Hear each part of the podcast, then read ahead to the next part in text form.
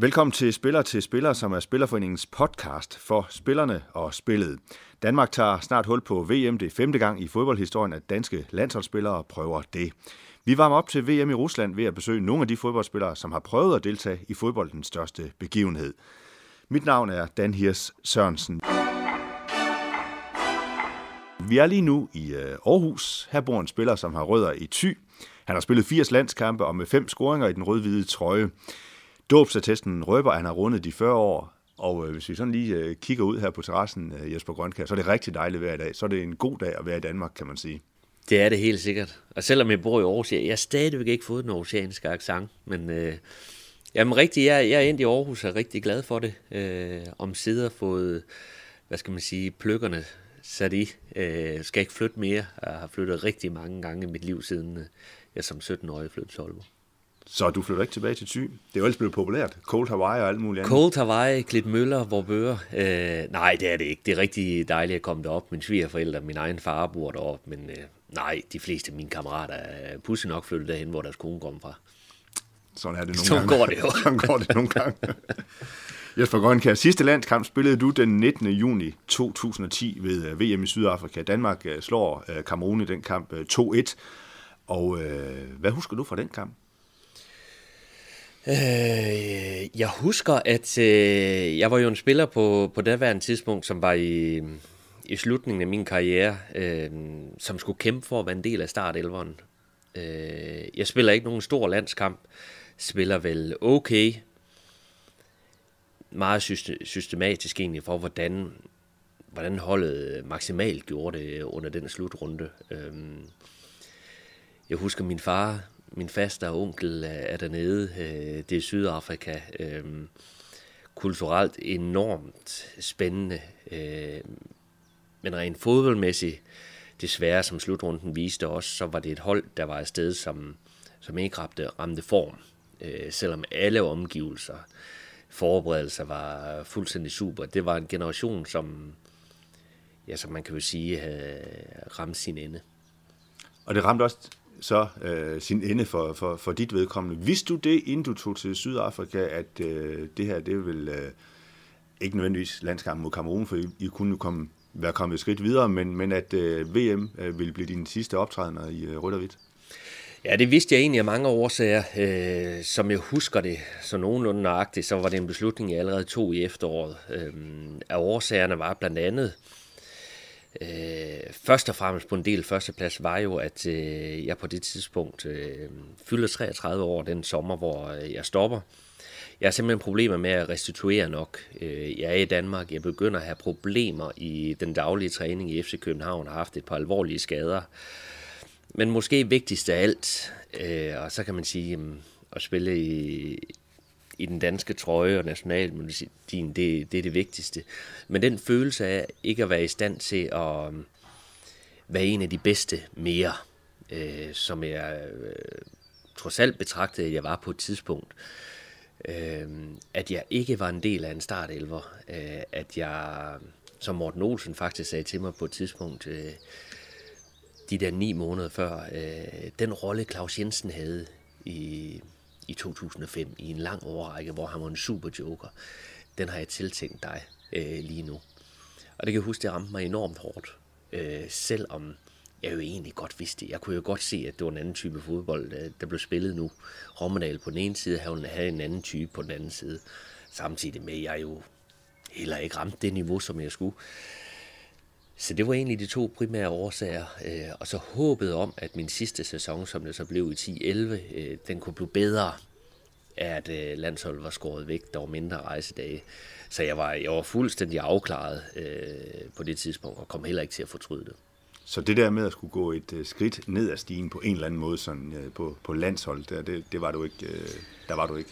Nej, jeg var der ikke, øh, og jeg var der heller ikke klubmæssigt. Øh, der, der tror jeg, jeg trods alt var, var rimelig afklaret med, at hvis jeg ikke kunne, kunne yde mit ypperste, hvis jeg ikke kunne være vigtig, og når jeg siger vigtig, så var det først og fremmest i min egen, øh, i mine egne øjne, altså den selvkritik, som, som de fleste sportsfolk øh, jo også har, øh, trods alt. Øh, Og men det kan være svært at kigge sig selv i spejlet nogle gange. Ja, altså det var heller ikke noget, der skete over en måned. Det var noget, der skete i, i året op til, fordi jeg var ikke en fast del af startelveren fra, vel, for næsten fra 2008. Øh, det blev til indhop. Jeg startede også ind, øh, men jeg var ikke... Jeg kunne heller ikke se mig selv i spejlet og sige, ved du hvad, du har gjort så meget på klubholdet til, at du skal starte ind. Øh, og det var et problem for mig, øh, som jeg jo gik med i, ja, som du kan høre her, i, i flere år. Og til sidst, der, der kom jeg til den erkendelse, jamen ved du, så er det ikke mig. Øh, og det fordi jeg også kunne, skulle, kunne se mig selv i øjnene med, at hvorfor jeg egentlig var med. Og hvad kan man sige, den værdi mistede jeg øh, på holdet. Retfærdigvis, givetvis, øh, ifølge Morten Olsen, og, og der var også lidt i, ifølge mig selv. Øh, den kamp ville jeg ikke blive ved med at tage, øh, og så fordi jeg havde den, eller jeg havde. Så i virkeligheden kunne du godt have fået nogle flere landskampe end de her 80, som det blev til. Men 80 er også øh, pænt øh, mange, må man sige. Men, men du kunne vel godt have fået det, hvis du var indstillet på den der jokerrolle. Så. Hypotetisk ja. Altså, så havde jeg jo stået til rådighed, øh, og det gik også godt i 10-11, så altså ja, det ville jeg formode, øh, at jeg ville. Øh, men omvendt. Jeg, jeg synes faktisk ikke, den, den snak er ikke så øh, interessant for mig, fordi øh, jeg var også skadet enormt meget, altså jeg kunne måske have nået 30-40 mere, hvis jeg ikke var skadet undervejs fra 99 til 2010. Men det var jeg. Øh, beslutningen omkring at stoppe var rigtig. Så hvad sagde du til Morten Olsen der, så da han tilbyder den rolle? Jamen, Bukker, der siger ja tak, øh, men er dybt skuffet. Øh, skuffet over, at det er realiteten. En realitet, som jeg godt kunne se i forvejen. Men nu blev det sagt ord på den. Det blev samtidig også en motivation i de ni måneder op til 2010, hvor man kan sige, at beslutningen er mere eller mindre taget. Altså, vi, vi er højt oppe i 90'erne i, i procenter, ikke? Men for at tænke, ved hvad, jeg, jeg skal gøre alt for, at jeg står så skarpt, som jeg kan til 2010. Det lykkes, det lykkes ikke, fordi jeg ramte ikke den form, som, øh, som jeg ramte ganske få måneder efter i FC København.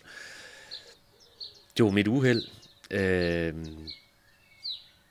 og selvfølgelig ærgerligt for mig, fordi det står lidt i kontrast til, hvordan de andre slutrunde egentlig har føles, hvor det var et hold, hvor jeg selvfølgelig også var yngre, hvor vi var mange, mange der var yngre, kom fra samme generation fra U-landsholdene, mixe med, med nogle lidt ældre. Øh, så 2010 øh, var kæmpestort. Men når kvaliteten i fodboldspillet mangler, og formen, som man gør, så bliver det sådan lidt, så bliver det et mudret billede, fordi det skulle trods alt derfor, vi var afsted. Så havde du det godt med, at det så var dig selv, der også så traf den der beslutning? Altså at du, du så på en eller anden måde altså, sagde, okay, når det er den rolle, så siger jeg nej tak. Om jeg havde det godt med det? Øhm, ja, det havde jeg jo nok. Det var ikke noget, jeg tænkte meget øh, på undervejs. Øh, det var sådan, jeg tror, det er noget, man kan mærke indenfra øh, at nu var tiden til det. Der var også noget familiært i det, at øh, øh, skulle have barn nummer to, og jeg havde rejst enormt meget i mange år, havde boet mange år i, i udlandet. Øh, det ved jeg faktisk ikke, Dan, øh, for jeg nåede ikke til tanken omkring ikke at skulle blive udtaget. Øh, det var simpelthen offer så meget tid på noget, hvor jeg ikke selv følte, at jeg kunne gøre den her ekstra indsats. Det er til trods, at Morten Olsen havde, havde jo sagt på et tidspunkt, at nu kunne det være jord. Det var ikke nok for mig i hvert fald. Så helt konkret, hvad, hvad sagde du så til ham? Jeg sagde til ham efter kampen, efter øh, vi var røget ud til Japan der. Øh, og sådan har det jo været kutume ved mange af de slutrunder, at der er to, tre, fire spillere, der, der siger nej. Så øhm, jeg gik lidt rundt om den varme grød, fandt ud af, hvornår Morten Olsen stod alene og gik hen til ham og sagde, at øh, det er slut nu. Øh, og vi var alle sammen rystet der, skuffet øh, omkring de resultater. Men jeg var jo også et eller andet sted i, i det, at nu havde jeg ikke spillet kampen mod Japan, hvor vi røde, var jo også lettet. Lettet over at få sagt det højt. Det, jeg havde snakket med min kone om i, i lang tid, øh, det jeg snakkede om med nogle af mine tætteste kammerater over i lang tid, at jeg faktisk fik det sagt til måske den fodboldmand, jeg respekterer allermest. Øh, som jo faktisk også er svært Øh, var der en lille knude i maven, så når skulle sige det? Ja, det var der. Mm. Øh, ikke, ikke sådan, at øh, der var gråd eller på nogen måde, fordi jeg var jo afklaret. Det var, jeg tror, Jon, Dale Thomasen er jo ham, jeg, som jeg har spillet med i længst tid og var værelsekammerat. Jeg tror, han vidste det, hvis jeg husker rigtigt. Jeg mener, Martin Jørgensen også sagde fra. Nej, det synes jeg faktisk ikke. Så en lettelse på en eller anden måde at få det sagt. Ja, helt sikkert. Jesper, hvad, udover den beslutning der, som du så træffer øh, i, øh, i Sydafrika der også, eller, eller fortæller den i hvert fald til Morten Olsen der, hvad står så stærkest i erindringen fra, fra den slutrunde? Altså man ligger ud med at tabe øh, 2-0 til Holland. Daniel Lager scorer et selvmål, tror jeg oven i købet. Dirk Kaut scorer også øh, for, for Holland. Ja, Simon Poulsen gør. Det er Simon Poulsen. Var det Simon Poulsen? Ja, det er ham, der hætter den ind bag uh, Thomas Det er rigtigt. rigtigt. Undskyld, Lager. Ja. Men man taber til Holland der, så vinder I over Cameroon, øh, hvor du øh, bliver skiftet ud efter godt og vel en time spil, sådan 20 minutter før tid, tror jeg det er. Øh, Niklas Bentner og Dennis Rommedal scorer der, og så taber man den der kamp til Japan øh, 3-1, øh, hvor Jon Dahl, han får han ikke en fiber eller et eller andet øh, Jo. ved straffespark. Og mere eller mindre hans sidste kamp. Mere eller mindre også den spiller. sidste kamp, ja, lige præcis. Ja. Øh, hvad, står, hvad står stærkest i den der erindring? Er det, er det skuffelsen over måden, man røg ud på, eller hvad? Øh, ja, altså det, det der står stærkest, øh, og det, nu snakker jeg rent fodboldmæssigt, det, det er skuffelse. Øh, det er det er jo sådan en skuffelse over manglende øh, samhørighed, manglende form, øh, skuffelse over sin egen indsats. Den stod stærk ved mig, at jeg ikke kunne ramme form. Og når jeg siger sammenhørighed, så, så mener jeg fodboldspillet. Ja, det er ikke noget med truppen at gøre. Øh, for som jeg sagde tidligere også, alle forberedelser. Vi boede et fantastisk sted i, øh, hvad hedder det, Nisna, i sydpå nede ved, ved Cape Town. Selve organisationen af, af VM var fantastisk. Øh, rejserne, forskellige stadions, øh, det var vi jo ude at se. Øh, alle de ting står jo stærkt ved mig i dag. Men når man har prøvet, at det har været gået godt til slutrunder, at man har været igennem kvalifikationsturneringer, hvor, hvor vi har spillet godt, scoret mange mål, at vi virkelig har ramt form. Folk har spillet fast i deres klubber, store klubber rundt omkring i Europa. Så til den kvalifi- kvalifikation, hvor jeg jo også, som jeg sagde tidligere, ikke er en fast bestanddel. Vi ikke spiller så blændende. Øhm, det, står, det står stærkt for mig som en, en manglende professionel tilfredshed. Og det har også noget at gøre med min tankegang omkring, hvordan fodbold skal spilles. Øh, at det skal hyle med være sket. Øh, vi skal spille godt. Øh, vi skal score mange mål, skabe mange chancer. Vi skal få tilskuerne med. Og det var nok den fornemmelse, der var i befolkningen, men også lidt, tror jeg, på holdet. Om vi så kunne forstå det eller ej nogle gange. At den der totale opbakning, som der havde været ganske få år tidligere, den formåede vi jo som spillere heller ikke at bibeholde, fordi vi simpelthen ikke spillede godt nok. Øhm, og når jeg så mixer ind i, at min egen rolle blev... Det var ikke sådan, jeg var helt væk. Det var jeg jo ikke. Altså, jeg spillede, kom jo som regel ind, eller startede ind, men ikke gjorde det godt nok. Øhm, altså, det, det, det er jo en skuffelse. Øh, Havde du, havde du eller havde I sådan, øh, som, som gruppe, sådan, havde, I, havde I forventninger øh, om noget større? Eller, eller, eller tænkte I, lad os se, hvad det kan blive til? Eller var I usikre på, hvor I, hvor I stod? Eller? Øh, jamen. Jeg vil sige, når du kigger ned i puljen, og så ser man er i puljen med Cameroon og Japan, og så Danmark er der også. Jeg ved godt, det er nationer også, som har gode spillere, øh, er trods alt kommet til et VM, står for en helt anden slags fodbold, end vant til at spille i Europa. Det er klart, der ikke står ikke nogen steder, at Danmark skal gå videre. Men vi havde da en kraftig forhåbning. Mange af os havde, havde enorm erfaring. Mange landskampe havde spillet i Europa. Øhm, så det giver jo lidt sig selv, at når man tager afsted, så siger man ikke, ved du hvad, vi skal blive nummer 3 eller 4 i puljen. Og vi skal spille godt. Nej, vi skal gå videre. Fordi når du først når ind i kopsystemet, så kan alt ske. Danmark vil aldrig være favoritterne, når vi når derind. Øhm, øh, og så samtidig med ikke at spille godt nok. Og han øh, et af at tabe til Holland. Vi skaber ikke nok chancer. Holland ender jo også i den finale. Øh, og skal også vinde over os. Øhm, jo, det er en skuffelse, og selvfølgelig også, når vi ser kampen mod Japan, hvor jeg godt nok ikke selv er med, men hvor vi heller ikke spiller nogen god landskamp, og blev i perioder jo lidt udraderet af dem også. Øhm, der tror jeg ikke, der er mange i den 23-mands trup, øh, om som man har spillet meget eller lidt, øh, ikke er skuffet derefter. Fordi det skal dele med at være bedre. Så de to slutrunder, du har været til, VM-slutrunder, øh, og VM, som er temaet her, du var også med i 2002 i, øh, i Japan og, øh, og Sydkorea, og så 2010, altså som, som sagt i, øh, i Sydafrika. Hvordan vil du sammenligne de to slutrunder? Du var, var, det, var det to forskellige oplevelser? Meget forskellige. Øh, jeg tror først og fremmest mentalt er det jo den forskel, jeg var 8 år yngre i 2002. Øh, fyldt 25 år den sommer. Jeg tror, det der er, når man er i start 20'erne, midt 20'erne, det er, man tænker man ikke så meget over, ved du hvad, den her mulighed kommer ikke igen. Man tænker ikke over at blive skadet. Øh, der er mange kampe foran en. Sådan tænkte jeg jo ikke i 2010 af gode grunde. Øh, jeg var på toppen af min karriere i 2002 også. Jeg spillede godt. Øh, der var mange år igen, ikke? 2010 var jeg jo på bagkanten af det, var vendt hjem til Danmark. Øh, der var generationer til, til forskel også, fordi det, det hold, der var afsted i 2010, var jo et generationsskifte, der var gennemført øh, med base i dem, der havde været med på U21-holdet, altså min overgang.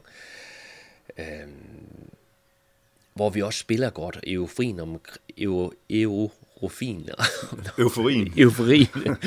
omkring Morten Olsens selvtræden som øh, landstræner, at han ændrede systemet, hæve nye spillere ind. Øh, havde vi jo i den grad brug for øh, omkring det danske landshold. Altså sådan vil det være med det danske landshold. Det vil svinge over tid. Jeg kommer også med på et hold, der svinger nedad. Og lige nu, det landshold, vi har, det går opad. Euforien kommer igen. Og det var det, der var i 2002, for den sags skyld også i, til EM 2004, øh, hvor vi er gode, altså hvor vi, øh, hvor vi dominerer modstandere, hvor vi går ubesejret igennem lange tider, vi vinder over store nationer. Øh, og det var jo ikke tilfældet i 2010. Øh, men hvad skal man sige, den nye, de nye spillere, der skulle komme til, og hvad skal man sige, skulle skubbe sådan en som mig ud, de var ikke kommet endnu. Og det er jo de huller, som nationer som Danmark indimellem må leve med, som er helt naturlige. Øh, for ellers så kan man sige, ellers så var jeg blevet overhalet øh, op til. Og det har nok også været det, der har været Mortens Olsens problem på det værende tidspunkt. At de spillere, der blev sidet fra, var jo en, som jeg husker det, Michael Silberbauer, der spillede i, i Utrecht, og Michael Kron Deli, som så i øvrigt senere blev, blev en profil også øh, var ikke gode nok, var ikke markante nok, og havde slet ikke været det på landsholdet. Så jo, de står i stærk kontrast til hinanden. Det, der dog er, er fælles for begge steder, det, det er jo, at slutrunden blev holdt langt væk fra Danmark. 2002 var i Korea, Korea og Japan.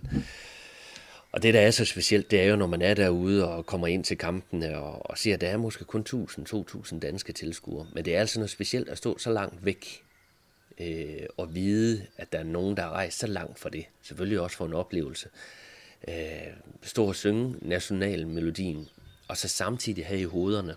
Fordi det, det kan man også sige, det er sjovt nok. Altså, jeg har da mange gange stået ved den nationalmelodi og tænkt, hvad laver mine kammerater nu? Fordi jeg skulle selv være der. Jeg har selv stået med, med bajer i hånden, og hvad pokker vi har gjort, og set med på storskærmen. Øh, øh, det fyldte faktisk meget for mig, fordi øh, at jeg vidste godt, hvordan det var på, man skal næsten sige det, på, på den rigtige side. Altså der, hvor langt de fleste mennesker er. Øh, hvor man er fan øh, af noget, og det vil alle være i en eller anden grad af det danske landshold. Der er ikke nogen modpol til det. Som dansker holder du ikke lige pludselig med Tyskland. Øh, det fyldte enormt meget, øh, og det gjorde det egentlig ved, ved begge slutrunder, til trods for, at niveauet på holdet var, var langt fra det samme. Når du siger det der, øh, vil lige mærke, at du siger det der med, at Morten Olsen, det er måske Morten Olsens problem, eller det var hans problem der i 2010, de der spillere, som skulle afløse nogle af jer, ikke rigtig var der endnu, ikke rigtig var klar ja. endnu, og så videre også der. Øh, og du siger også tidligere, at, øh, at Morten Olsen måske er den fodboldperson, som du respekterer mest øh, i, dit, øh, i dit liv, i dit fodboldliv. Øh, har han så fået nogle, har han fået nogle øh, uretfærdige slag sådan til sidst i sin, øh, i sin øh, karriere som, som landstræner? Jamen, det har han da helt sikkert. Øh, mange af dem har sikkert også været færre. Øh, jeg sidder jo også selv i et job i dag, hvor jeg... Øh, hvor mit hovederhverv er jo at sidde og kommentere på fodboldkampe, øh, kritisere både på godt og ondt. Øh, det er så nogen som mig og alle fans mangler i det, det er, at vi ikke er med ude på træningsbanen. Vi er ikke med til at have det fulde overblik omkring de konstellationer, der kan laves. Det har man det har vi heller ikke, og det skal vi heller ikke have. Men derfor kan vi godt have en mening. Øh, og for Morten Olsen blev det måske, at øh, selvom han også ændrede systemet hen over tid, øh, eller i hvert fald typerne på det, øh, så tror jeg bare, det trængte til også, at der skulle komme nogle nye øjne til at se ind på landsholdet. Og det der skete nu samtidig med, med Åke Harreide, samtidig med, at den generation af spillere også vokser op i noget nyt. Du har jo stadigvæk den røde tråd i, i en, et eller andet omfang. Øhm, de nye ledere, DBU er jo også vokset enormt øh, organisatorisk siden Morten Olsen kom til. Jamen det er da sikker på, det vil Morten Olsen også sige, men, men hvad så? Altså det, det har vi jo alle sammen fået, og det, det er jo en del af det at være inde i orkanens øje. Altså jeg tror ikke, det, jeg skal jo ikke kan sige for Morten Olsen, men det er ikke noget, der fylder noget for mig i dag, øh, alle de skal ud, jeg har fået. Altså, så alting har også sin tid, sådan, og, det, og det havde det så også for Morten Olsen. Men, men hvorfor, prøv lige bare lige nogle ord på det, hvorfor er han den uh, fodboldperson, du respekterer mest? Det er fordi, at fagligt er han den træner, øh, hvor jeg i hvert fald individuelt har lært mest af. Altså, at han var detaljernes mand øh, om noget. Altså, det er jo alt fra, hvornår skal du øh, drible, øh, sørg for øh, altså spille på den rigtige fod, hvordan gør du dine medspillere bedre, øh, Øh, holdmæssigt øh, vil jeg egentlig tro, at det er Ranieri eller, øh, eller Ståle Solbakken faktisk. Jeg kunne også have nævnt nogle af mine ungdomstrænere, ikke? men det er sådan mere for, at de stod for øh, hele basisen med glæde. Men netop det med glæde, og derfor jeg også bringer Morten Olsen, det, var jo, det hænger jo også sammen med det syn, jeg havde på, hvordan fodbold skulle spilles. Og det harmonerede enormt godt. Samtidig skal der også siges, at det er også den træner, det var den træner, der købte mig til Ajax. Det er også ham, der skiftede mig ind og ud i samme kamp. Det er nok også ham, jeg har fået mest skæld ud af. Øhm, men hvor jeg, jeg især i starten af hans tid som landsholdstræner følte, at jeg virkelig lærte noget, når jeg gik på træningsbanen. Det er til trods, at jeg synes, vi trænede alt for meget. han havde den der tysker mentalitet. Det havde han. Ja. Jesper, nu hvor vi sådan snakker det danske landshold, øh, så bare lige for dem, som ikke er klar over det, og det er ikke fordi, jeg vil træde rundt i et eller andet. Men, jeg har øh, på fornemmelsen, hvad du snakker om nu. Okay. Så fik du en usædvanlig hård start i hvert fald på din øh, landsholdskarriere. Debut 27. marts 1999 i en EM-kvalifikationskamp hjemme i parken mod Italien. Ja. Efter, ja, kampen var jo dårligt nok gået i gang. 36 sekunder. 36 sekunder. En lang tilbagelægning til Peter Smeichel fra Jesper Grønkær, mm. som Inzaghi opsnapper han var også god. Han var god, han var god til det der fiske. Han var god til at fiske. han var, var god til at fiske, ja. Ja, det var han. Øh, efter de løse muligheder. Der kom en fra, fra, fra ham, den unge debutant. Øh, ja. så Italien foran 1-0. Danmark ender med at tabe 2-1. Ebbe Sand udligner til 1-1. Øh, Antonio Conte, nuværende Chelsea-manager, ja, ja. hvis han stadigvæk er det, ja. øh, når den nye sæson går i gang, scorer til 2-1 for Italien. Hvad tænkte drengen fra Thy, drengen fra Tisted, hvad tænkte han der øh, efter 36 sekunder? Landsholdsdebut? Jamen, det er virkelig en dårlig film, der er i gang. Øh, jeg kan faktisk huske, at jeg føler, at det blev helt stille omkring mig. Altså, der er jo ikke noget med, at jeg kan begynde at løbe tilbage og ændre på, på det, der er sket. Så kan jeg huske, at jeg kigger rundt på nogle af mine nærmeste medspillere. Altså, det, det var Jes Høgh, der var tæt på mig. Martin Jørgensen, der står og kigger ud på mig og klapper. Kom nu, vi skal i gang igen. Øh, og jeg tænkte, jamen, det skal vi jo. Øh, men selvfølgelig Marit. Det er en debut, som jeg virkelig ikke håber bliver, bliver slået igen. øhm, og så kan jeg huske en lille sjov historie. Det var, øh, min nu afdøde mor var derovre med, med min far. De på en eller anden måde kommet sent ind til kampen. Så mor har faktisk ikke fået sat sig ned nu. Og står jo og kigger ned på sit sæde, dengang det her det sker.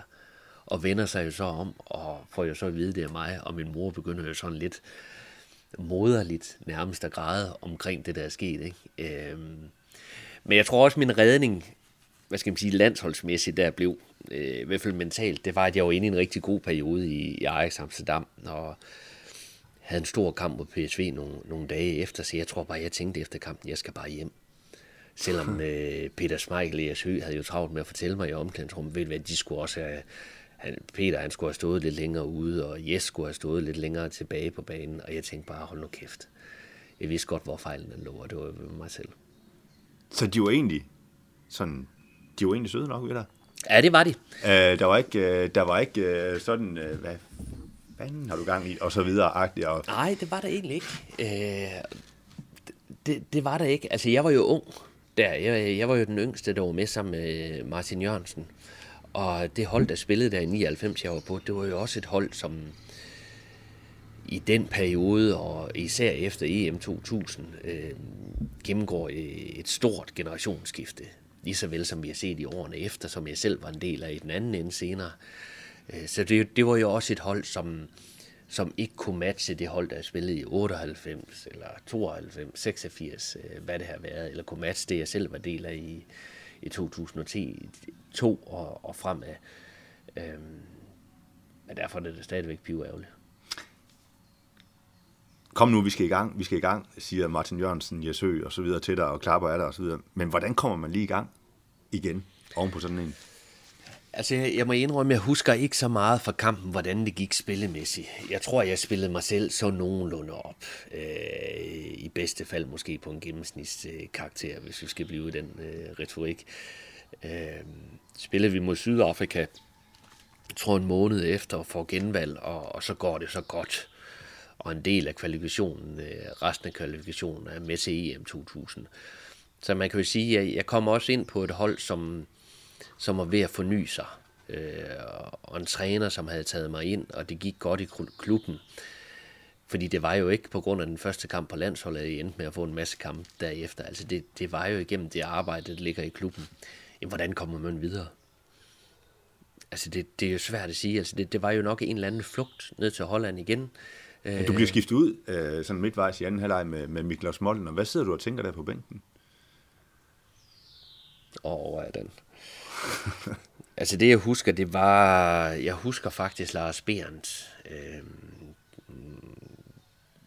er faktisk hen og sige til mig, at øh, DBU, det er jo så ikke ham, der har taget den beslutning, øh, men de beslutter, at jeg skal holdes lidt væk til at starte med, øh, så jeg gik ud og tog alle journalisterne på én gang. For det er jo klart, hvad, hvad historien var omkring det. Det var en mand, der havde debut, og vi havde tabt 2-1 øh, katastrofe. Øh, så øh, det, det er nok det, jeg husker bedst, at jeg blev en del af et eller andet mediecirkus på den negative måde. Øh, sådan for første gang for alvor. Øh, men hvor der faktisk var nogle voksne, hvis vi skal sige det, der faktisk tog hånd omkring det. Øh, som Lars Behrendt gjorde jo i mange, mange tilfælde senere hen. Øh, hvor han, han er blevet spillernes mand, altså tager beslutninger, samarbejde med Morten Olsen og øh, hvem der har været omkring, hvad skal det egentlig ske, hvordan bringer vi, hvordan beskytter vi egentlig spilleren her. Øh, om det er rigtigt eller forkert, havde jeg ikke nogen øh, mening om dengang, men det er faktisk det, jeg husker. Det var, at øh, det, det jo egentlig handlede om en masse andre ting, end det at spille fodbold. Det er medien også en del af det, jeg er klar over, men øh, det er faktisk det, jeg husker bedst. Var der nogen, der mindede dig om navnet Jesper Olsen og ja, ja. så videre. Ja. At nu lavede Grønkern, der kan sige, der tror jeg, Jesper ja, Olsen. Ja, men jeg tror faktisk, jeg blev reddet. Jeg blev reddet, da han havde været der før. øh, det er faktisk forbavsende så lidt, jeg har hørt til det. Øh, selvfølgelig er der mange, ligesom du nævner det her, der, der kan huske det. Men det er meget, meget sjældent, øh, at jeg igennem min, min lange fodboldkarriere jo egentlig hørt om det. Altså, jo, det kunne da blive nævnt, men det var ikke sådan noget, der, der altid kom op øh, det var det mest blandt øh, nogle af mine kammerater. Øh, for jeg tror, der skete så meget andet på, på det tidspunkt også, at og derfor kom det heller egentlig ikke til. Det har aldrig været noget, jeg har forsøgt at skjule. Det kan jeg øvrigt heller ikke. Nej. Øh, og måtte jo smile af bagefter. Altså, hvad, hvad pokker skulle jeg gøre ved det? Det er en kæmpe fejl. Jeg dummede mig. Det vidste jeg jo i, i det samme sekund, som det skete. Og det sker jo. Og det sker. Og det sker hver dag i fodbold. Men det er bare drøn uheldigt, det, det sker i en landskamp, hvor der er fuld hus mod Italien, hvor vi er under pres i kvalifikationen, ikke? og der er debat om, at jeg overhovedet skal være med. Og det, i sin debut. I sin debut. Øh... Men jeg prøve, du, du får så, du får, det er jo meget godt gået, så jeg vil sige, med den start der, så får du alligevel 80 landskampe. Ja. Øh, og lige præcis den dag der, den debut der mod, mod Italien der, var det vel næppe sådan den der drengedrøm der, som alle sammen taler om, når man, når man øh, spiller på landshold. Det er en drengedrøm og så videre. Hvordan var det for dig sådan, hvis vi så parkerer den der i Italien? Ikke mere om den nu. Hvis vi parkerer den. Hvordan var det for dig at spille rødt og hvidt? Var det også den der drengedrøm? Eller prøv lige at høre, hånden på hjertet, sådan, er det sådan den der kliché, man, man sådan øh, bare siger? Eller er det virkelig sådan en, en drengedrøm? Jeg tror, jeg tror, det er nemt at sige, at, at ens drøm, det er et eller andet. Øh, når man så når derhen, og så står, fordi en, en kliché er jo om noget, at man hører spillere i dag sige, jamen stå inde på banen, man hører fansene, nationalmelodien. Det, det er jo en kliché, som vi hører så mange gange. Men rent faktisk det at stå inde på banen, høre 40.000, der, der synger nationalmelodien, råber ens navn. Det er sindssygt specielt. Øh, det er på en eller anden måde en ud af kroppen oplevelse, fordi øh, det er jo virkelig ikke noget, der er normalt. Fordi hvordan, hvordan forbereder man sig på det? Det tror jeg ikke, man kan. Øh, jeg tror, man mange spiller, uanset om det er fodbold eller hvad det er, skal jo finde en eller anden motivation ud af det, fordi det kan også give en, øh, en forkrampet reaktion. Øh, ser man jo rigtig tit. Øh, så jo, altså det, det at spille den allerførste landskamp, nu havde jeg jo spillet mange ungdomslandskampe inden, men det at spille inde i parken, og det pludselig var min hjemmebane, spille en landskamp, og det skal man jo også forstå, sammen med Peter Smeichel. Sammen med nogle af de her spillere, som jeg havde jo set spille VM 98. Øh, nogle af dem var jo så gamle dengang, at jeg har været fan af dem. ja. Øh, det er sgu da specielt øh, at stå derinde og pludselig være medspiller med dem og snakke med dem på samme måde og egentlig finde ud af, at de spiser også pasta og kødsovs til aften. Der er også lidt rodet hjemme ved dem, som der er her også, ikke? øhm, at det er almindelige mennesker, øh, som har et usædvanligt erhverv. Øh, den forberedelse til det, den, den tror jeg, den er svær. Fordi på den måde er fodboldverdenen jo, er det jo en, hvad skal man sige, øh, der er jo en eller anden dyne omkring den, som værende noget mystisk, altså øh, med alt det fame og den berømt, berømmelse, der er i det. Men alle de mennesker, der, der egentlig spiller derinde, eller er trænere, der er på den store scene, de kommer jo alle sammen fra, fra klubber som øh, Tisted FC, hvor jeg er fra, eller Lemvi, hvor du er fra. Øh, Jon har spillet i Solrød, altså øh, hvor det må være. Ikke? Øh, vi alle sammen kommer jo ud af er det samme. Nu blev det lidt filosofisk, men altså ud fra, at vi, vi startede på grund af en glæde og et engagement, samhørighed med, med kammerat, så pludselig til at stå der og så sige, jamen, det må du da have vendet dig til. Altså, det, det, det skal du kan håndtere. Ja, det forlanger vi, at det skal for mange penge. Øh, men det er bare en usædvanlig situation at stå i. Øh, så det, det kræver dig noget mentalt oven i bøtten, og det får du kun, som årene de går.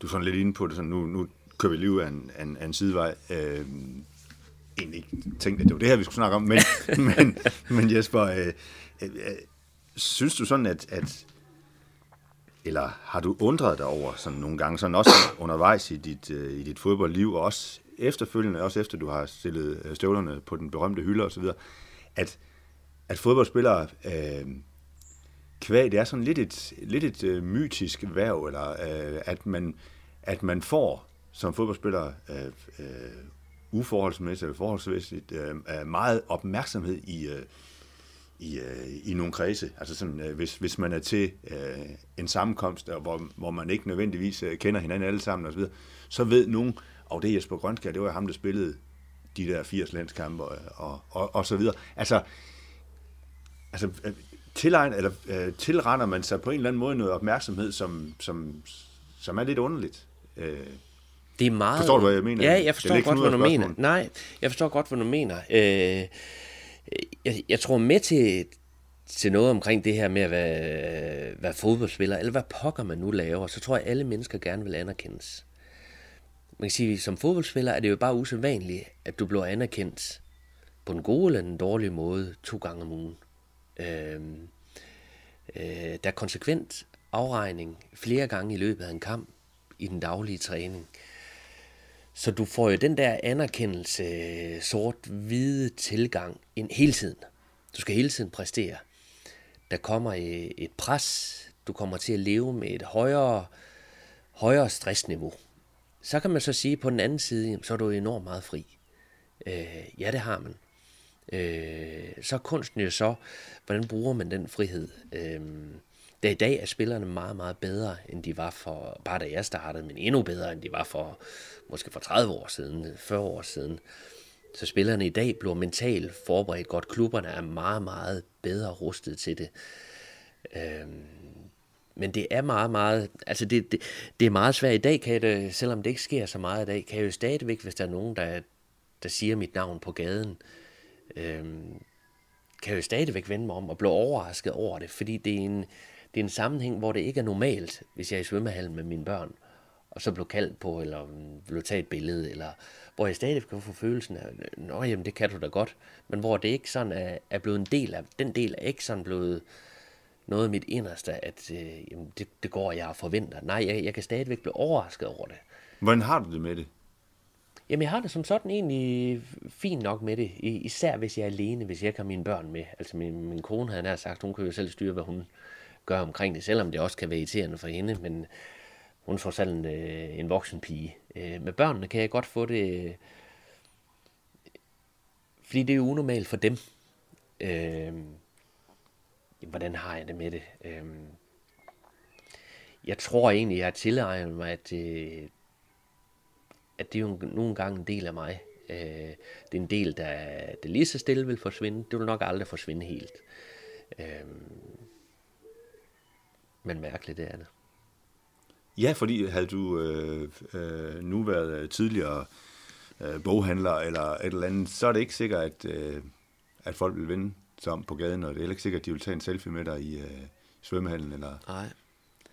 Og det er nok det, det jeg vil frem til. Det, det er virkelig Men som jo kan være lige så respekteret erhverv. Absolut. Absolut. Altså, øh, jeg vil sige, stort set samtlige af mine kammerater er bedre, bedre uddannet, end jeg er. Jeg havde bare min erhvervskarriere øh, på toppen i en meget, meget tidlig alder.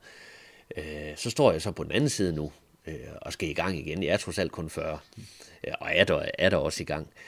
Øh, så på den måde er det, er det virkelig vanskeligt, øh, fordi det er ikke noget, fordi vi et eller andet sted kommer jo ud af, af forskellige miljøer, men mere eller mindre fra det samme, og så sige, jamen det, det er jo en del af dit job. Jamen det ved jeg godt er en del af, det, af mit job, men det er jo ikke noget, som der på noget tidspunkt bliver normalt. Og hvis det først bliver normalt, øh, så tror jeg også, at man, det kan man have det godt med, man kan også have det mindre godt med det, men så, så kan det blive noget, som ikke er en selv helt. Øh, og så kan det være svært at leve frit, om, øh, om man vil. Altså det, det har jeg dog ikke haft. Men det gør jo, at man fjerner sig lidt, at du skiller dig ud af mængden, hvis jeg er sammen med fem kammerater, sidder nede ved åen i Aarhus, og sidder og hygger os, og der sidder vi jo af gode grunde ikke at snakke om fodbold. Og så den her opmærksomhed, der kommer til, det, det er bare mærkeligt for den at være i det. Så kan man sige, at det er noget problem. Nej, det er det måske ikke. Men det gør bare, at det er noget, det er egentlig et billede på, at det er ikke noget, man sådan lige vender sig til. Øh, man kan selvfølgelig sige, selvfølgelig kan jeg måske mere mærke, hvis folk de, de kigger på mig, men det er ikke noget, det tog jeg en beslutning om ganske tidligt, at jeg vil ikke ændre. Altså jeg vil ikke ændre de ting, jeg, jeg gør. Det havde Lynge Jacobsen og Børge Bak dog en idé om, at jeg skulle i de tidlige år, øh, fordi det, det er svært. Det var svært at være professionel ja, spiller skulle... uden at skulle i byen og alle de ting der, ikke? Ja, ja, og du skulle, jo, du skulle jo forholde dig til det i en forholdsvis tidlig alder også, altså allerede som, øh, som 17-årig, da du skifter fra, øh, fra øh, Tisted til, øh, til HB, og får debut som 17-årig i hvert fald. Øh, så, så, så den der øh, opmærksomhed, øh, hvor der var jo mange der i, i, øh, i Danmark og i fodbold Danmark, som også talte om det her store talent fra Tisted og så videre. Hvordan taklede du den på det tidspunkt der? Jeg vil nok sige heldigvis, at jeg ikke tænkte ret meget over det. Øh, I den periode omkring, hvor jeg får øh, debut i sommeren 95, der skete der så meget, at jeg kom på øh, U21-landsholdet, det blev nævnt som emne til A-landsholdet allerede dengang. Øh, øh, var en profil i yndlingeligaen og var topscorer der og flyttede hjemmefra øh, til en stor klub. Øh, så det skete så mange ting, så jeg tror, jeg sådan tænkte, det er bare en ting mere. Øh, fik min første kontrakt og skulle leve for de, de få penge, det trods alt var dengang, og, og være halvtids, tror jeg, var i starten for OB. Heldigvis vil jeg sige, tror jeg ikke, jeg tænkte ret meget øh, over det. Hvis jeg tænkte over noget, så var det måske, jeg kunne jo godt mærke, at det blev sværere. Det blev sværere at være, være god. Så tror jeg, jeg tænkte meget over, uha, øh, jeg bevæger mig længere og længere væk fra øh, mine kammerater. Fordi dem, jeg kom til at spille på førsteholdet med i, i OB der, dengang, det var jo nogen, der var 30, 32, som har vundet DM, som var et helt andet sted i livet, end jeg var. Det tror jeg faktisk, det fuld, øh, fyldte en del øh, ved mig. Øh, og derfor også, kan man sige, så var der det her øh, par, øh, parallelle liv, parallelle verden, kan man sige, ikke, hvor jeg også skulle have skolen til at fungere. Jeg skulle også gøre alle de ting, man nu gør, når man er 17-18 år. Af gode ting og af, af dårlige ting, især som fodboldspiller. Og det er det, jeg mente med, at Lyngve Jacobsen og Børge Bak var ikke altid enige i min måde at sove på og leve på. Har du set sådan øh, igennem din, din, øh, din karriere, så har du, øh, har du sådan set eksempler på, at, at det kan være svært for nogen øh, at takle den der opmærksomhed, som man får som fodboldspiller, bare fordi man er fodboldspiller? Jeg ved ikke, om jeg har syntes, at det var svært for, øh, for nogen. Det er det, jeg har oplevet rigtig, rigtig tit. Øh, det er den manglende selverkendelse. Den manglende selvkritik omkring øh, de ting, der blev gjort til træning eller i kampe. Øh, rigtig mange sportsfolk, øh, og den har jeg også selv haft, har jo en eller anden paranoid tankegang omkring os, hvis man for eksempel ikke er i en startopstilling. Der, hvor man nødigt vil kigge hen, det er på en selv. Ens egen træningsindsats. Nej, man kigger tværtimod over på ens konkurrenter. Man kigger på systemet man bilder sig ind, at træneren han ikke så godt kan lide mig, han bedre kan lide en anden. Det kan også godt være. Men vi ved jo også stort set alle sammen, at øh, en træner han spiller for at vinde. Og han stiller med de stærkeste 11, eller det hold han vil. Så den del har jeg oplevet ekstremt meget. Øh, og så også delen med at sætte sig selv i et bedre lys frem for andre. Den synes jeg herskede i høj grad. Øh, især i udlandet, vil jeg sige. Det er jo ikke nogen særlig positive ting, men det er jo en del, som også fungerer i, så er det ekstremt elitært øh, miljø, øh, macho-miljø, som det også er. Der må du ikke fejle. Du må ikke vise svaghed. Og jeg synes jo i virkeligheden, det at vise svaghed, øh, nogle gange, faktisk ganske ofte, kan komme en, øh, gøre ens personlige udvikling, komme den til gavn. Da du så, nu taler du om udlandet, da du så uundgåeligt skulle til udlandet fra, fra OB, så der bliver det øh, Ajax Amsterdam første stop. Hvorfor blev det lige Ajax? Det blev det jo af flere årsager. Morten Olsen var dernede. Øh, måden, der blev spillet fodbold på. Øh, historien omkring danskere dernede. Og så tiltalte det mig også meget at komme til en klub, som jeg kunne komme ud og spille. Mere eller mindre kunne regne fast med at skulle ud og spille europæisk. Jeg vidste, at det ville være et tophold. Jeg vidste, at jeg kom til forhold, øh, både træningsmæssigt, men også øh, på et stadion, hvor der var 50.000 hver gang. Øh, jeg var heller ikke ret langt væk hjemmefra. Jeg kom til et sprog, som, som alle sagde til mig, det var relativt nemt at, at lære, hvilket det også var. Øh, så derfor blev det Ajax. Øh, men historien bag det er jo noget kuriøs, fordi at, øh, jeg ender jo med at få en agent i, i sommeren 97, som, som jeg så har alle årene, min Senso Morbito. Og det første, jeg faktisk siger til ham, det er, at du, nu skal du tage alle opkald og sørge for, at de ikke ligger og ringer til mig, og jeg skal i øvrigt ikke til udlandet. To måneder efter i øvrigt på, da prinsesse, prinsesse Diana dør, det er så tragisk, der er jeg i Amsterdam og ved at skrive under. Øh, på noget, som jeg var ekstremt meget i tvivl om om jeg skulle bo i udlandet. Og det var jo fordi, og det er nok forfulgt mig altid, var jo fordi, at den parallelle verden, altså den rigtige verden, jeg kom fra, den ikke fodboldverden, harmonerede, hvad skal man sige, mine værdier i den, harmonerede ikke med det at skulle være fodboldspiller. Så den forfulgte mig jo nok. Så du er ikke som sådan født ind i den verden på en eller anden måde? Nej, slet, altså... slet ikke. Jeg kommer ikke fra en sportsfamilie. Jeg kommer ikke fra en familie, som, som har været voldsomt interesseret i det. Øh, øh, kommer jo heller ikke fra en egen eller et miljø, hvor øh, det sådan er kutume at stikke ud, og, og især ikke i så ungen alder. Øh, så nej, det var det da ikke. Det, det var da heller ikke. Det var heller ikke min mor og fars drøm øh, så det var jo noget, der kom lige så stille ved, at telefonen ringede ofte og ofte derhjemme. Øh, og min far, øh, nu sidder vi med Spillerforeningen her, ikke, hvor min far måtte ringe til Mads Øland, øh, dengang også og høre, hvad pokker gør han, øh, uden jeg i øvrigt vidste det. Øh, så nej, det var, øh, det var ikke noget, der var givet. Så egentlig kunne du godt, øh, helt hypotetisk, og det, sådan gik det jo så øh, ikke, og heldigvis, eller måske det ved jeg ikke. Nej, men heldigvis gjorde det ikke det, Nej, fordi jeg har været men, enormt glad for det. Og du kunne dybt set godt være, være, være, altså, have spillet i Tisted, sådan, altså sådan, altså sådan, som et tænkt eksempel, så kunne du godt have spillet i Tisted, sådan, så kunne du komme på noget Jyllandsserie-hold, eller hvad det nu var blevet dengang der. Sådan, altså, havde dit talent ikke været så stort, som det så var? Jamen, så var jeg altså, sådan rent, det. Øh, rent, ja, ja. Sådan rent mentalt, altså, så, så var du egentlig i det miljø.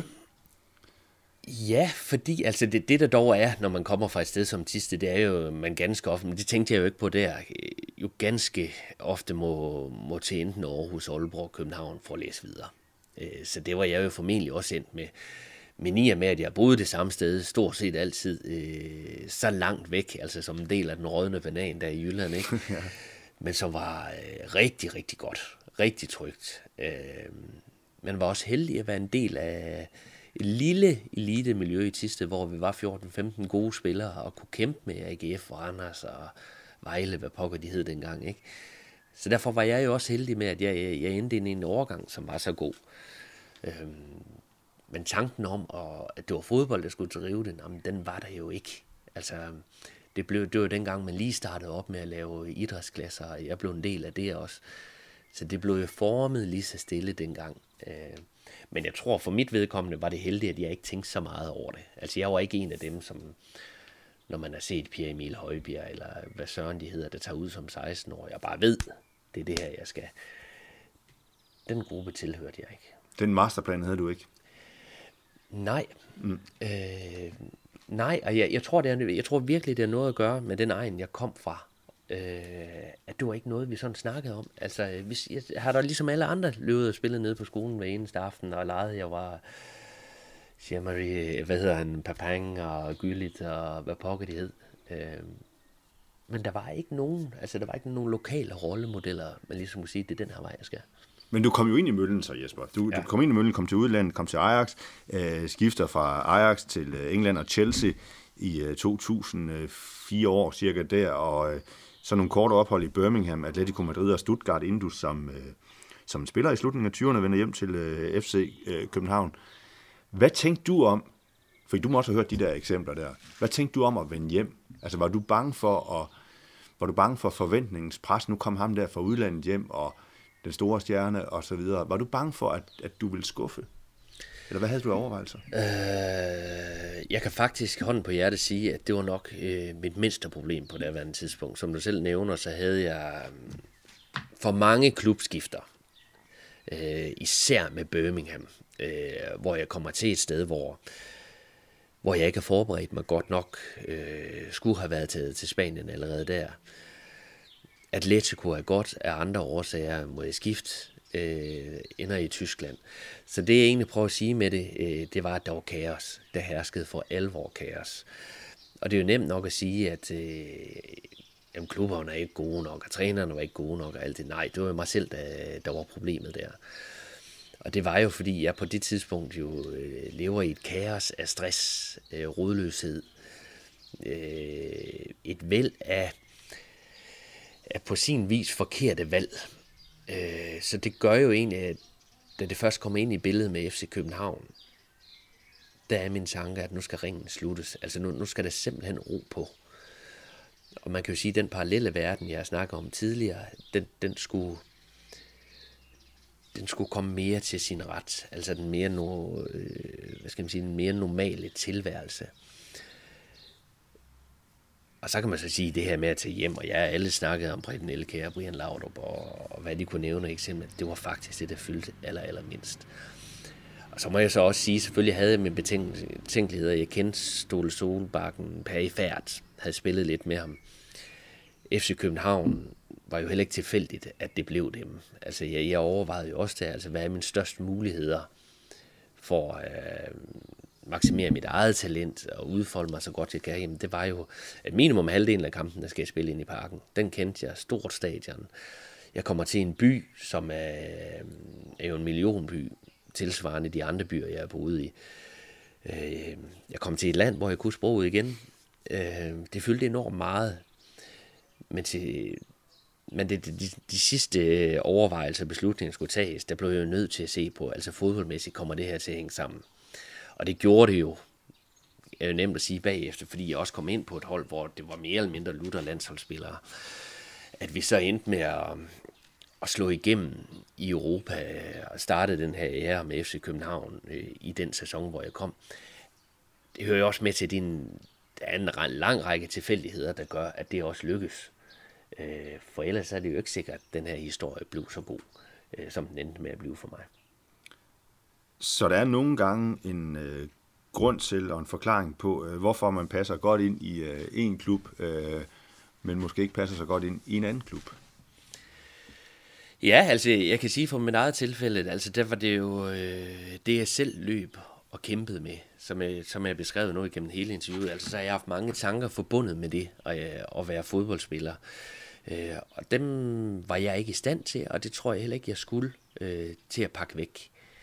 Øh, jeg har været meget tænkende, øh, meget, meget grundig i tingene, jeg har gjort, på trods af de her kiksede øh, klubskifter, om man vil. Øh, det var på mange måder en fordel. I visse perioder øh, endte det også med at blive øh, en eller anden mangel på tålmodighed. Øh, for jeg kunne da rigtig godt have tænkt mig især at have spillet flere år i Spanien, øh, hvor jeg passede ind. Øh, elskede det virkelig, men socialt var det svært øh, Øh, fordi jeg ikke kunne sproget. Øh, jeg havde kontraktmæssige problemer. Altså Atletico Madrid, skal man jo huske på dengang, var de over den værste krise. Man havde ikke frygtelig mange penge. Øh, kontrakter, ikke altid en kontrakt, der blev talt til den første. Øh, men var egentlig rigtig glad. Øh, ved mig, det her med at ikke passe ind, det tror jeg, det handlede om mig selv, lige på nær det her med Atletico, det var andre ting det er jo mig selv, jeg må kigge på, hvorfor det ikke lykkes. Øh, og når det har lykkes de andre steder, og det lykkes i FC København senere. Det var jo fordi, at hvad skal man sige, hovedet det heller ikke var helt på plads. Er det ikke det, så kan det være svært at præstere på 100%. Jeg kan jo sagtens komme i god nok form. Øh, men at få den glæde, som var, var så ekstremt vigtig for mig hele vejen igennem, og som jeg mistede i de år med de her klubskifter, øh, den forsvandt. Øh, og det, det er også derfor, det at tage hjem var måske min, min første sådan rigtig voksne beslutning. Øh, at jeg må gøre noget til trods for noget andet. At jeg kan jo at tjene mange flere penge giver sig selv, hvis du er blevet i, i udlandet. Øh, prestigen havde været større. Nogen vil sige, at karrieren kunne have været bedre. Men det var jo ikke det til sidst, når jeg skulle mærke maven. Det, det var noget andet, der talte. Så derfor viste det sig at være den helt perfekte øh, situation øh, at komme hjem. Hvor vil du sige sådan øh, i din øh, forholdsvis lange karriere, sådan, hvor vil du sige, at du havde din bedste tid?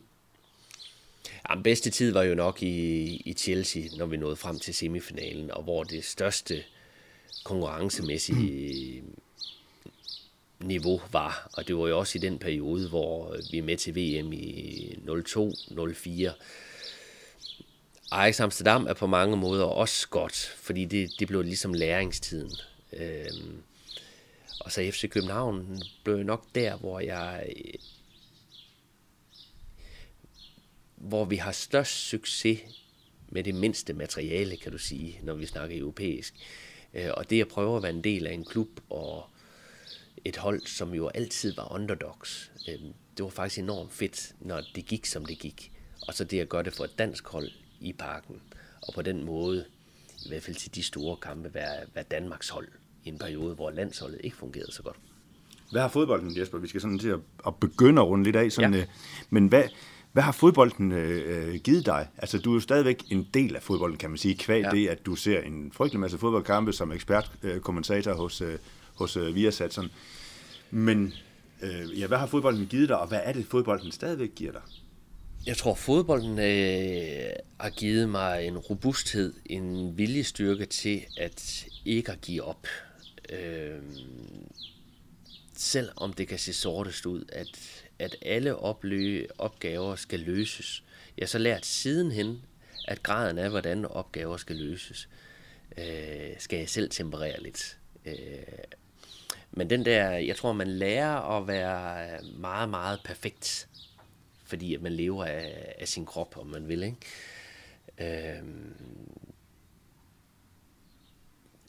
og så alt det her med, at, øh, og det, det er faktisk nok det, er noget af det, jeg har været mest glad for, det var, at det var nok evnen til at kunne tilpasse sig ind i et miljø, som adskiller sig meget fra grunden til, at vi startede med at spille fodbold, og egentlig sørge for at få nogle af de værdier øh, med. Og det er egentlig også de værdier, altså det med glæde, og skal have det sjovt, og selvom det er, det er, der er så meget pres og så meget stress, når man for eksempel ser en, en Champions League-finale. Øh, men jeg faktisk kan sidde at se nogle af de ting øh, på allerhøjeste niveau, som værende noget, man selv løvede og, og trænede i som barn. Øh, det tror jeg, det kan give mig glæde, fordi der finder jeg lidt barnet i det. Øh, og det synes jeg er enormt vigtigt, når vi snakker om fodbold, som er bare fodbold. Øh, og det synes jeg nogle gange, vi skal huske os.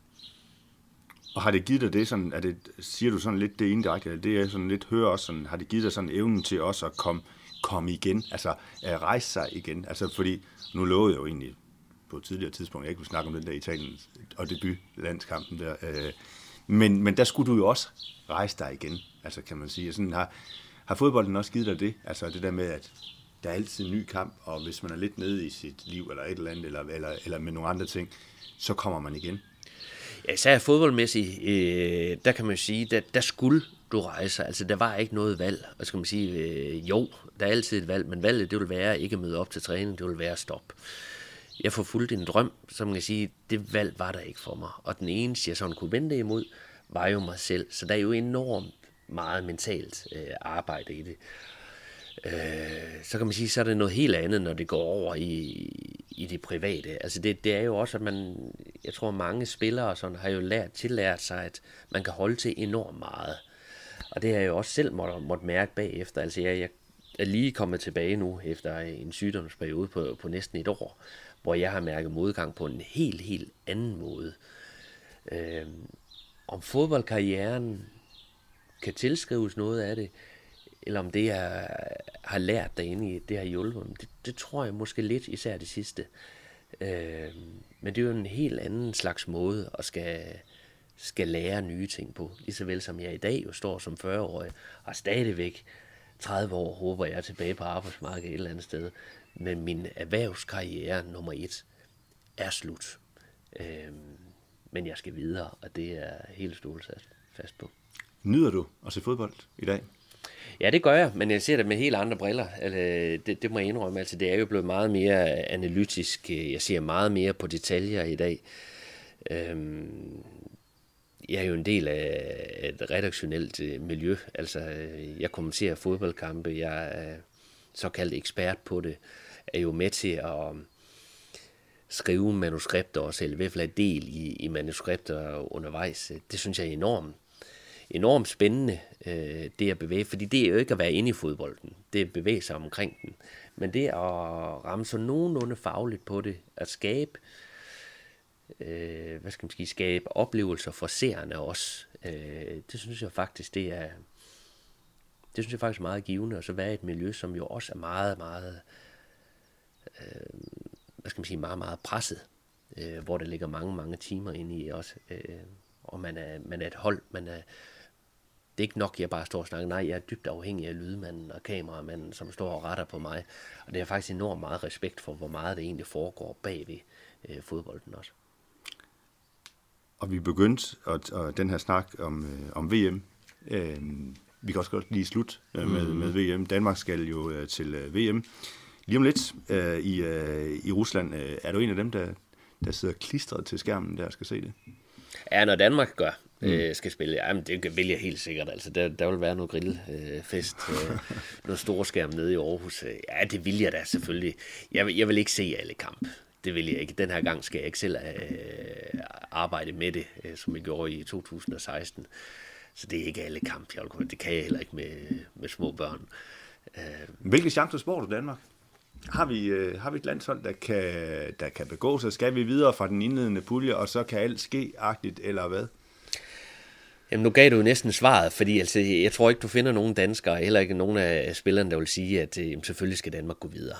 Det er da målet. Og når vi ser på puljens sammensætning, så tror jeg ikke, Danmark har været i en lettere pulje til en slutrunde. Det tror jeg ikke. Altså vi må sige, at Australien og Peru, det er hold, som vi skal kan vinde over. Øh, og dermed kan også gå videre. Og så ender vi i det her kopsystem. Og så må vi jo sige, at vi har spillere i dag, som, som virkelig har x-faktor. Og så er vi henne på dagen. Altså det er jo, øh, altså i dag er vi også begunstiget med, øh, at vi har Christian Eriksen, som er vores verdensstjerne. Den eneste, vi, vi har rigtig. Øh, han skal ramme øh, et højt niveau. Øh, jeg glæder mig meget til det, og så synes jeg også, det, det er herligt, at vi i dag har et hold, som, som har mange facetter. En altså Pia Sisto kan også godt være spilleren, der, der udmærker sig. Det kan også være Thomas Delaney. Du kan også nævne tre. Øh, jeg synes, holdet er, er sjovt at se på. Øh, det er spændende, det er uforudsigeligt, og vigtigst af alt, så, så har vi sgu forventninger. Og når vi har forventninger, så er det fordi, det har gjort det godt.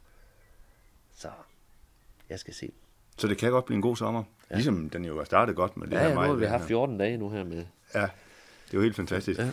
Jesper, øh, tiden den er ved at løbe ud. Tak for din tid. Øh, den gik hurtigt. Øh, sådan er det, når man er i selskab med øh, en af dansk øh, fodbolds øh, bedste kandspillere nogensinde, som var forfærdelig hurtigt. Puha. Jeg har selv prøvet det. Du har overskæret dengang, havde du ikke? Nej, det havde, Havde du ikke det? Nej, det en lang gang. ja, det er det. Men du var frygtelig hurtig. Ja, men øh, Jesper, tusind tak øh, for din tid. Tak fordi vi måtte besøge dig her i Aarhus. Det var og, så øh, lidt. Det var hyggeligt. Tak til jer, der lytter med. Og så håber vi på et rigtig godt VM for Danmark. Skal vi ikke det? Det gør vi. Godt. Tak skal du have.